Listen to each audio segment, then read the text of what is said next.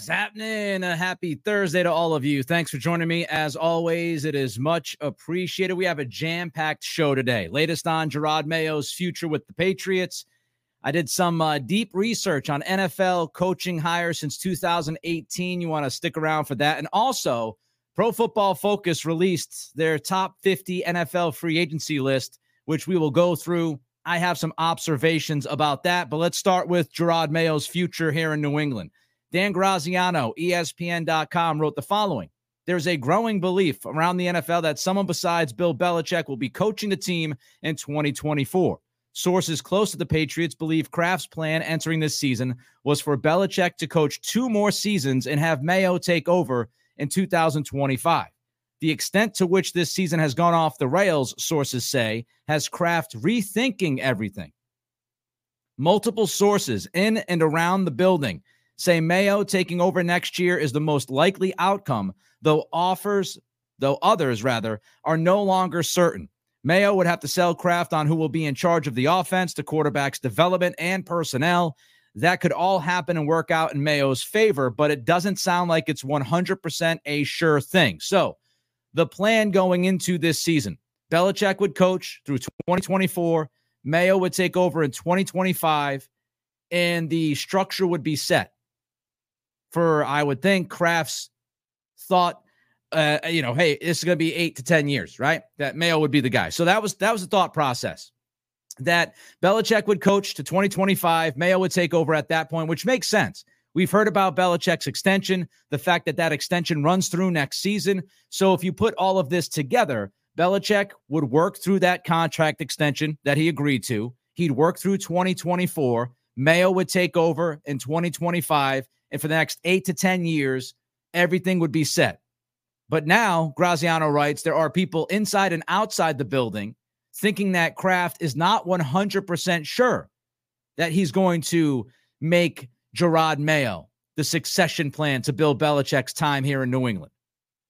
So the first thing that I thought of was there's way too much smoke, right? There's just way too much smoke about Bill Belichick and Jerod Mayo the idea that Belichick is going to be gone, the idea that Mayo is going to slide in. There's way too much smoke for there not to be fire. At this point, there are so many people reporting and talking about Bill Belichick being done, aside from something crazy happening, that we have to believe that Belichick is going to be gone once this season ends. A lot of people, especially those locally, have said that Jerod Mayo is the leader in the clubhouse and that they would anticipate Mayo getting that call. Even nationally, Graziano now saying, yes, Jerod Mayo is the expected successor to Bill Belichick as head coach of the Patriots. So there's so much smoke out there. We all have to agree there has to be some fire. I wonder could the finish help or hurt Jerod Mayo? Does it matter what happens the next four games? I mean, you're three and 10. If you win four games and you finish seven and 10, if you run the table, does Belichick come back? If you win three of the four and finish at six and, and 11, does, does that change the math in any kind of way? Does anything that happens over the next month impact this decision by Robert Kraft? As far as Belichick goes and as far as Mayo goes, can anything happen over the next four weeks? Now, the part of the Graziano story that I don't quite understand, there's a couple. The first is this this plan, right? Let's go back to the story. Graziano says multiple sources in and around the building say Mayo taking over next year is the most likely outcome, though others are no longer certain. And then this part Mayo would have to sell Kraft on who will be in charge of the offense, the quarterback's development, and personnel. So if you're bringing in a defensive guy, it stands to reason that that defensive guy, whether it's Mayo or somebody else, would have to sell Robert Kraft on the plan. But an offensive mind would have to do the same thing. No matter who Kraft speaks to, that's the interview process, right? No matter who's interviewed, they have to walk into that room and they've got to say, Look, Robert, this is my plan. And they lay it out. This is what I'm thinking. This is how we would handle offensive personnel. This is how we would handle the quarterback position. This is how the offense would be run. This is the scheme, the system that we would run. These are the names that I'm looking at. Those conversations happen with every single candidate that will sit in front of Kraft. So I don't think it's any different what Mayo has to show Kraft than any other candidate that would be going for this job. I think every single person would have to sit down and tell Kraft those plans. Quarterback, personnel, what are you running offensively? We're all wondering that because we've all seen this bleep show happening in New England for the past couple of years on that side of the football. So I don't think there's any difference between those questions being posed to Mayo and those questions being posed to others.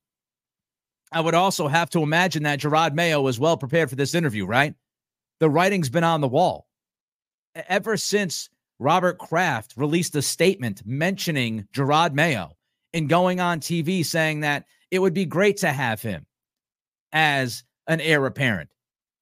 E- even though you have people that have been saying that and talking about that, and Robert Kraft has mentioned it publicly, some have said, well, may- maybe Mayo won't be the guy. Mayo has to prepare as if he's going to be the guy. I would be shocked if Jerod Mayo is not ready for an interview process. I would be shocked if Mayo is not prepared to walk into the office of Robert Kraft if Belichick goes and says, This is my plan. This is how I'm going to get there. These are the names that are going to be with me.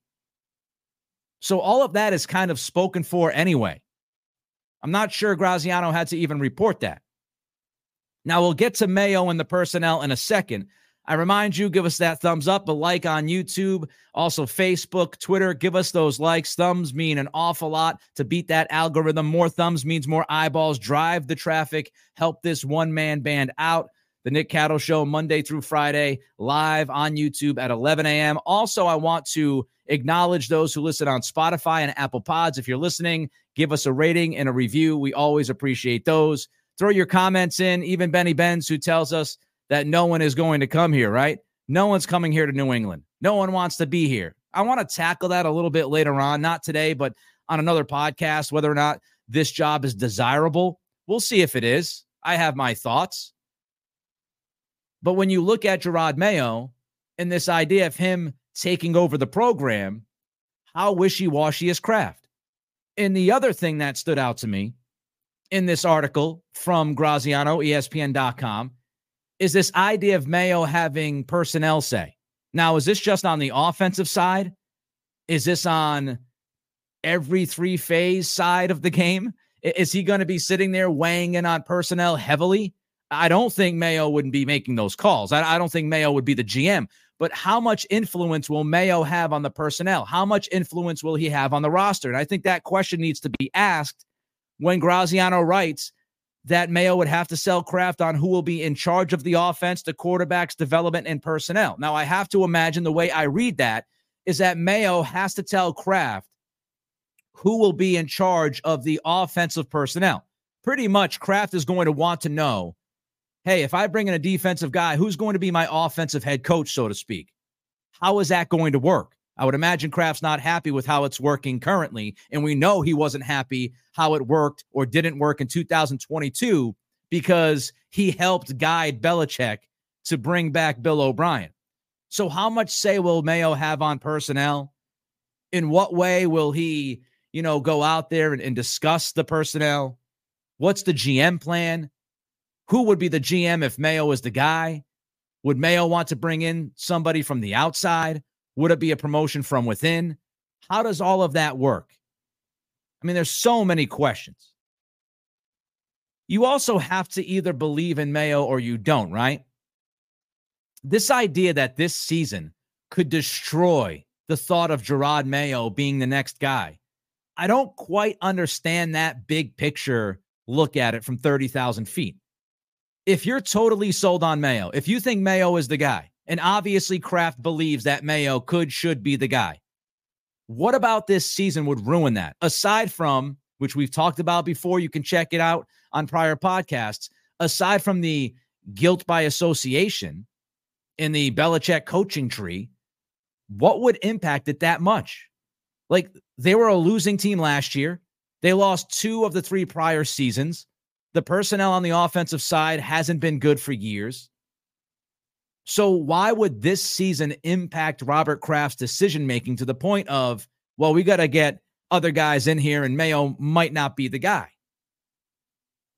The Belichick relationship is the same now as it was when Kraft was thinking that Mayo was absolutely going to be the dude. I don't understand how this season could be an indictment on Jerod Mayo in any kind of way. As a matter of fact, I actually think this season helps Jerod Mayo because the defense has been good. You lost Christian Gonzalez, you lost Matthew Judon, and you've been able to make it work. The defense is competitive. The defense, I think, is playing well ahead of its skis. And Jerod Mayo and Steve Belichick, they've got total buy in from that defensive unit. Davon Godchaux spoke to Evan Lazar, Patriots.com recently. He said this about Mayo. I think I'm speaking for everybody when I say this. Everybody respects Coach Mayo. Mayo is kind of like that alpha male. You got that one alpha male that sticks out in the group. He's going to get a head coach shot one day. So I actually think that this season, as bad as it's been for Belichick, I think it's been good for Mayo. Because if you're Robert Kraft and you're wondering if guys are going to buy in, if guys are going to believe in Mayo, if he is a leader of men, if he is a good, you know, coach as far as preparing his guys for a game, Jerod Mayo is the one that prepares this defense. He works on the game plans. So I don't know why this season would be a detriment to Mayo succeeding Bill Belichick. I don't quite understand that line of thinking if you were all in on Mayo in 2022, then what changed as far as Mayo in 2023? Nothing. Defense has played well. All right, don't forget to like, comment, and subscribe. It doesn't cost you a penny to click that thumb and give us a thumbs up. It doesn't cost you a penny to comment. It does not cost you a penny to subscribe to this channel. Let's jump to uh, some of the comments in here. Michael Garrison jumps in and says, I never really took the Mayo head coach thing serious. I think even Mike Vrabel is a long shot. He's not leaving Tennessee. So who does that leave us with? Well, Michael, I did a, a long podcast on the coaches that are going to be available this offseason. We went through the list of young offensive minds, and that's exactly what we're going to talk about coming up next in just a minute. I did some deep research in coaching hires since 2018. You do not want to miss that, Patriots fans. I guarantee you. There is some stuff that I gathered from that research that you're going to want to know. So you can check out that prior podcast if you'd like, Michael. Again, we went through the list. I gave you my top five names as far as offensive minds, and I really have not changed much from that list going back several weeks ago. So you might want to check that out. And I, do believe in the Mayo stuff. And Graziano also wrote about Mike Vrabel, and he's the latest guy to write. He's the latest reporter, latest insider to say that Vrabel is being mentioned. I do think Vrabel's on the list. I do think Mayo is the leader in that locker room right now and is probably the leader in the clubhouse because there's just way too many people that are writing writing that and talking about that. And eh, when there's when there's smoke, there's fire. That's how this world works. Rocky James jumps in and says, I'm cool with Mayo being named head coach. I think he's a great leader of men that will handle his job as a CEO who looks at the big picture. Yeah, we've talked about Mayo before. Mayo is very different than Bill Belichick. He's he's been coined the, the Belichick guy, and I understand why. He played for Belichick. He he's coached for Belichick. New England's been the only place he's been in his professional football career. But personality wise, he's a completely different cat. And from people who know Mayo very well, and don't forget, Mayo worked at NBC Sports Boston. So Tom Curran, Phil Perry, they know Mayo very well. And they've said he will delegate more. He is more of a CEO. He won't just keep throwing things on his plate like Belichick. He will give guys latitude within the program. He looks at things differently. He relates to players differently. JN Chalifor says uh, Kraft has to unturn every stone, if nothing else, to be 100% sure Mayo's the right guy. I agree. Talk to everybody that you can talk to. Interview as many people as you want because ultimately, the most important thing and the only thing that I should care about and that you should care about is getting the right guy offense, defense, special teams, as long as it's not Joe Judge, just be concerned about getting the right guy. All right, so let's jump into this research. Speaking of the next head coach, lots of people have connected or have commented that the Patriots need to hire a young offensive mind as their next head coach. So I dug into this. I took some time late last week and over the weekend and I wanted to do the research. I wanted to dig into the hires because people would just say things off of their own memory. They'll say things because it's part of the echo chamber. But I looked back to 2018 to right now, and I looked at all the head coach hirings in the league. Because when I genuinely ask people, why do you think it has to be an offensive mind? I want a legitimate answer. I've heard, oh, well, it works. Great, it works, but it's also failed. My research will tell you that.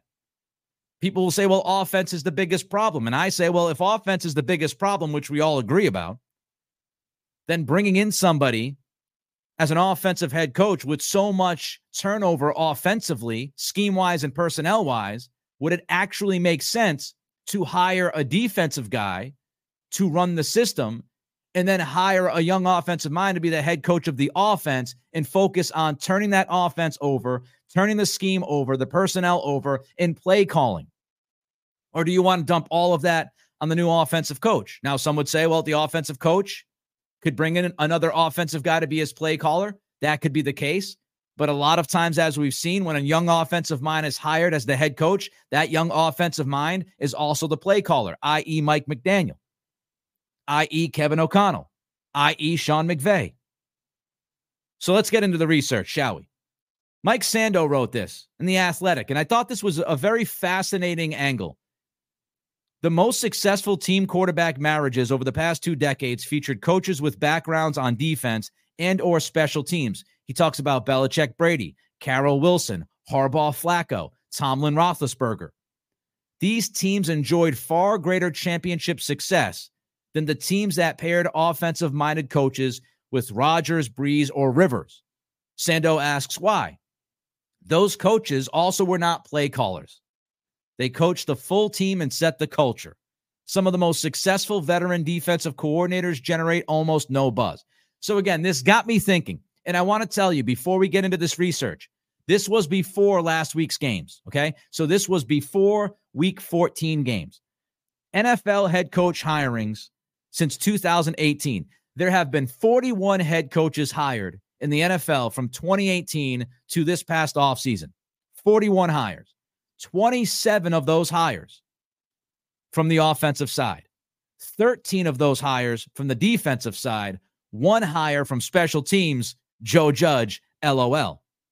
Now, I broke these into three categories, okay?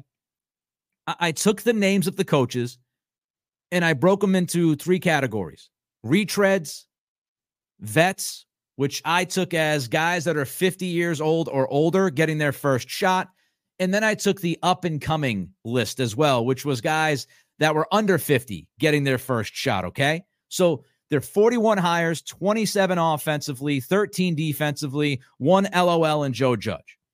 Here are my takeaways from this research.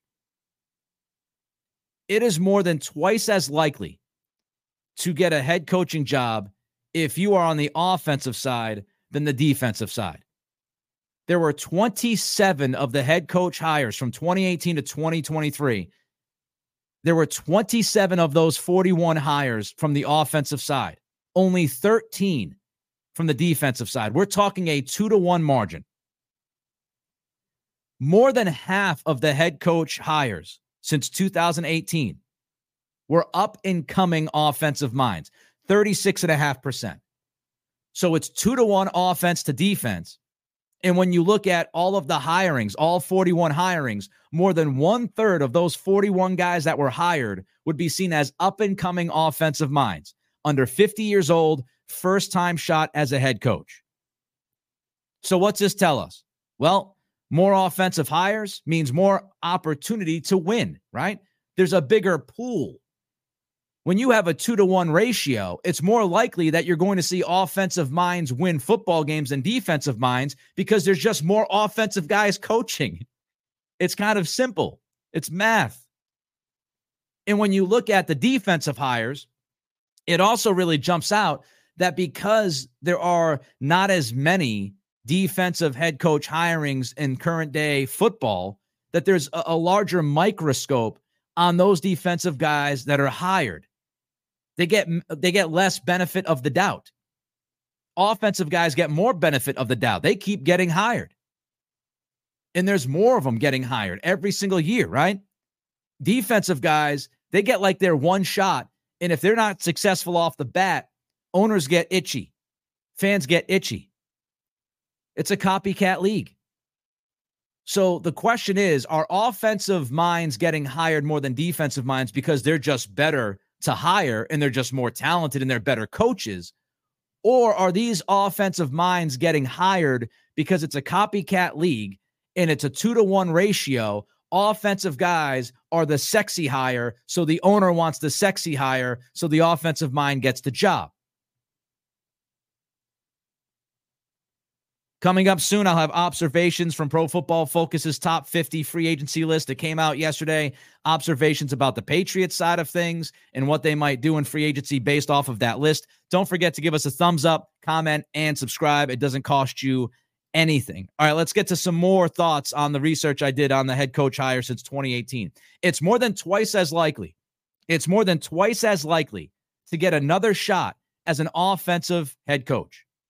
So if you're an offensive mind in the game, you not only have a twice as good chance of getting hired initially, you also have more than twice as likely of a shot to get rehired. The retreads I mentioned, retreads, eight offensive head coaches have been retreads 2018 to 2023. Eight of those guys have been retreads, offensive minds, three of them defensive minds. So not only when you're a defensive coach, not only do you get less of a shot, less of an opportunity to get hired in the first place, if you don't do a good job, you are much less likely to get another shot at being a head coach. So again, I ask you, offensive minds, is it just a sexy thing? They keep getting, you know, shots over and over. Look at Frank Reich. Perfect example. Everybody loved Frank Reich in Philadelphia. Everybody loved him. Then he gets a job in Indianapolis. He fails. He gets the job in Carolina. Doesn't last a year, but he was an offensive guy. So you have a much better shot of getting hired as an offensive coach, as a head coach, and you get a much better shot of getting a second bite at the apple as an offensive coach versus defensive coach. And I think this feeds into the perception and the the stock, so to speak, of defensive coaches. The stock on defensive coaches mostly down. The perception of defensive coaches is mostly down. Hiring an offensive guy is easy to sell the fans because there are so many offensive coaches getting hired. So you can pluck more examples of success from those offensive minds. Here's more. You're four times as likely to get your first shot at 50 plus years old if you're an offensive mind since 2018 to 2023, there have been five retread, no, sorry, five vet coaches hired. Okay. So 50 years or older getting their first shot as a head coach. There have been five of those hires since 2018, four of them offensively, one of them defensively. I think the defensive guy was Vic Fangio, if memory serves me right. So it's all about copycat league. It's all about selling fans. It's all about how many offensive guys get hired versus defensive guys. How many of those offensive guys get second chances, uh, other than, you know, the defensive guys getting almost nothing. When you go out and you hire somebody who's the grizzled veteran, how often is that person offensive versus defensive? And all the numbers would tell you that the league is in love with hiring offensive minds even if they don't work, which will be the next step. Because I know all of you are sitting there saying, yeah, but what's it tell us, Nick? What's this tell us? Other than the perception of the old school and outdated defensive grinded out coach, which I think is what you see. This idea of, oh, if he's a defensive guy and he's 50 to 55 years old, he's old school. But we don't necessarily say that about offensive coaches. Why is that? Because the label, the label has been created offense, offense, offense. Go find an offensive mind. So, inevitably, with all the information I just gave you, how successful were offensive coaches versus defensive coaches when hired? Up and coming defensive head coaches in the regular season since 2018, okay? So, defensive up and coming guys, younger than 50 years old, their win percentage was 426. Up and coming offensive head coaches in the regular season. Their win percentage was 518. So offensive head coaches that were up and comers won almost 52% of their games. Defensive coaches that were up and comers won about 42%, 43% of their games. But there's a but. When you take out Matt LaFleur, who had Aaron Rodgers, and you take out Nick Sirianni, who has the best roster in football, talent wise, when you realize that LaFleur and Sirianni, just those two guys out of the 41 hires, those two guys have won 69 nice percent of their games. The other 13, okay? When you take the other 13 up and coming offensive minds, the win percentage is 47.8%. So when you take LaFleur and Sirianni out of the mix, you take the other 13 up and coming offensive coaches, their winning percentage was under 500. The defensive coach's winning percentage was under 500. Ipso facto, not really a huge difference. The majority of head coach hires fail, no matter the background. Find the right guy, and especially find the right quarterback. Matt LaFleur had Aaron Rodgers. So that's the most important thing here. Offensive minds get hired at a much, much, much more significant clip than defensive minds. Even if they fail, they get more second shots. If they've been around long enough, they will get, you know, four times as much opportunity being 50 years old or older than defensive guys do. But even with all of that happening, the win percentages would tell you defensive, offensive, unless you have one of the best quarterbacks of all time or you have the most loaded roster in the NFL, you're likely to be under 500. so that's what we found out. That's what we found out. Kelso says out of the uh, 14 playoff teams this year, 11 have offensive coordinators. Are we going to go back to the past? Again, I, I think that's because a lot of these hires a lot of these hires are offensive to begin with. When you hire twice as many offensive minds and defensive minds, it stands to reason there are going to be more playoff teams led by offensive head coaches and defensive head coaches. Mark jumps in. Thanks for doing this, Nick. Listening from Calgary, Calgary, Alberta, Canada, baby. We had Austria yesterday. We had uh where else did we have? We, we had all sorts of places yesterday. Portugal weighed in one with a B that I forget, and I apologize for that. It wasn't Budapest. My hope is a new regime. They dedicate this whole draft on offense, every damn pick. All right, there's going to be free agency, and we're going to go a little bit longer than a half hour today, folks. But I hope you enjoy this. We'll go a little bit longer today because I want to get into the pro football focus free agency list. There are some observations from that list that I want to share with you. And I do think those observations are vital when we get ready for this Patriots offseason when they have, you know, 75, 80 million dollars or so. McTogger jumps in, says, I don't see how this season changes anything about Mayo. I can understand that the way uh, of things in the 2023 NFL changes things, but no, Mayo uh, hasn't harmed his brand. That's absurd. I agree. I just don't understand if you're sitting there watching this team, how you could say, well, 2023 is an indictment on Jerod Mayo. No. No. D.A. Thorndike says, Why would Mayo even want to stay and deal with this turd pile? Well, number one, there's only 32 head coaching jobs out there. Number two, he spent his entire professional career here in New England. He loves New England. He said it to the media yesterday. He loves New England. His family loves New England. Also, Robert Kraft. Robert Kraft is somebody he trusts, and trusting your owner is important. Having a good relationship, just look at Carolina and what's going on with Tepper. Having a good relationship with your owner is is vital to any head coach if they want job security.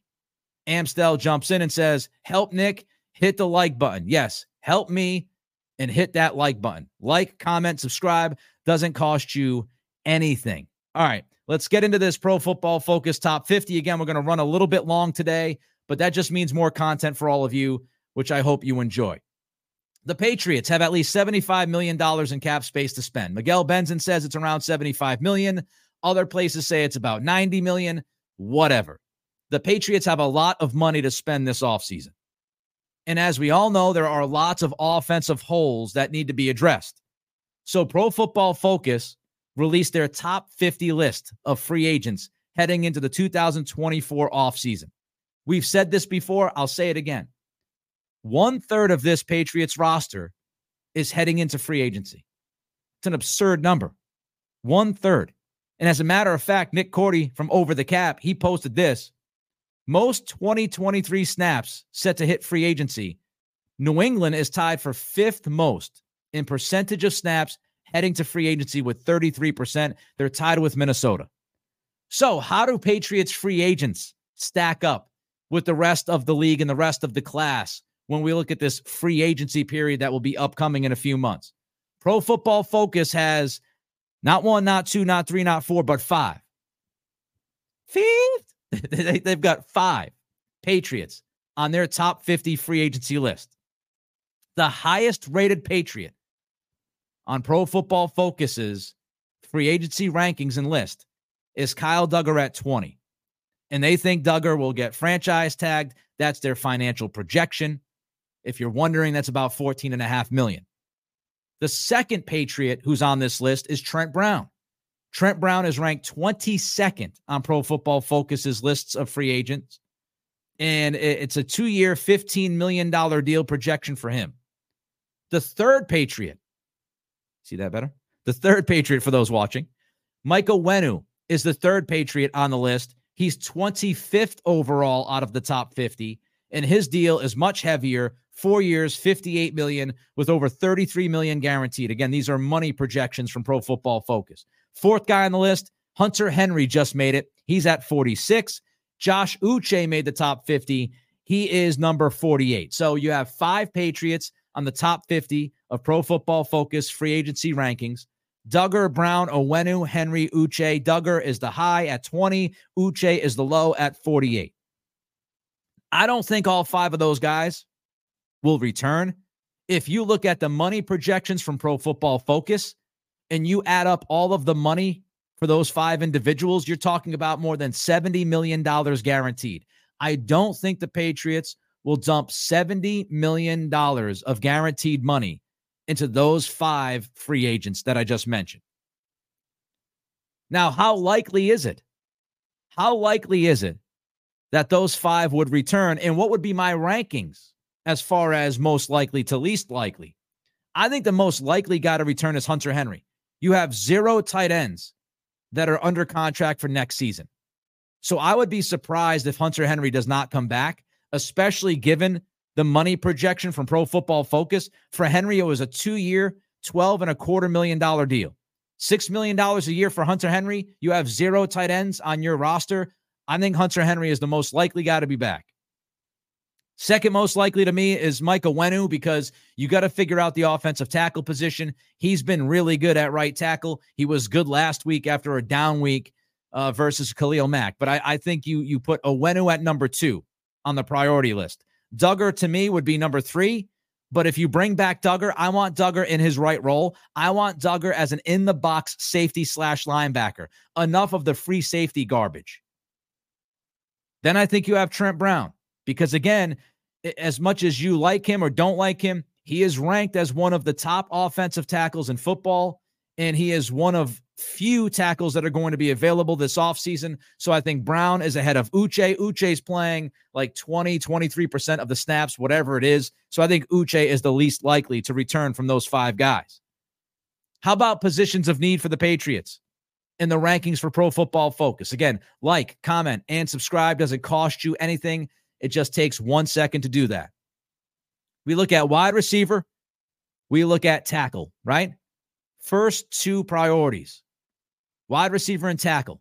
When you look at Pro Football Focus's top 50 free agency list, there are five wide receivers on this list. This goes back to what we talked about when we were, you know, breaking down the draft and what I would do. And I gave you what GM Cattles would do in the draft.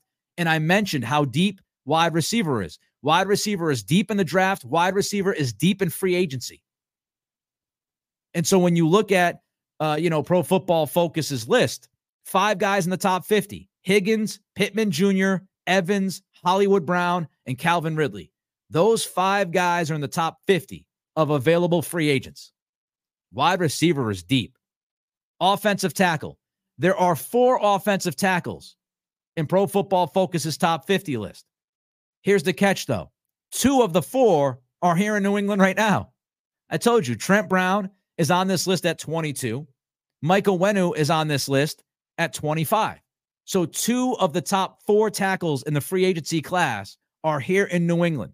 The other two guys, Tyron Smith and Mekhi Becton. And Becton has been completely up and down. So that's why I think you've got to sign at least one of those tackles. You have to bring back one of Onwenu or Brown because you've only got four good tackles out there. And again, two of them are in your backyard. I think you have to bring back at least one of them, if not both of them. And you still look at the draft for the tackle position as well, which we mentioned in our prior podcast. You can check it out on the channel. The question for me is, all right, if you if you have Onwenu and you you put him at right tackle, do you need a right guard? If you need a right guard, there are three guards in the top 50 for Pro Football Focus. There are only two tight ends in the top 50, which again, I would say tells me Hunter Henry is a must. You have zero tight ends under contract.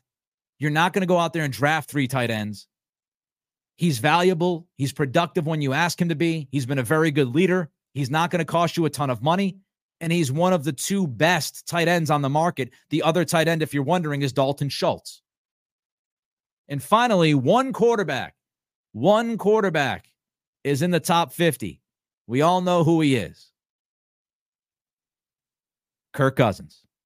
And the projection for Kirk Cousins is a two year, $60 million deal coming off of an Achilles, and he'll be 36 years old next season. So I think you've got, you know, some really good information from this show today. The head coach hirings and that research and breaking down this pro football focus list. Guys more likely to return than not. How deep is the class? at wide receiver? How deep is the class at tackle? How important is it to bring back one of the two tackles that you have that are going to be free agents? This is all information that we need to gather as we get ready for this offseason, which is going to be huge. Comment, like, subscribe. Spotify, Apple Pods, don't forget to rate and review. I appreciate every single one of you. Tomorrow, we're going to preview the Chiefs game. And of course, if anything breaks, we'll be all over it. Uh, until tomorrow, enjoy the rest of your Thursday. This has been the Nick Cattles Show.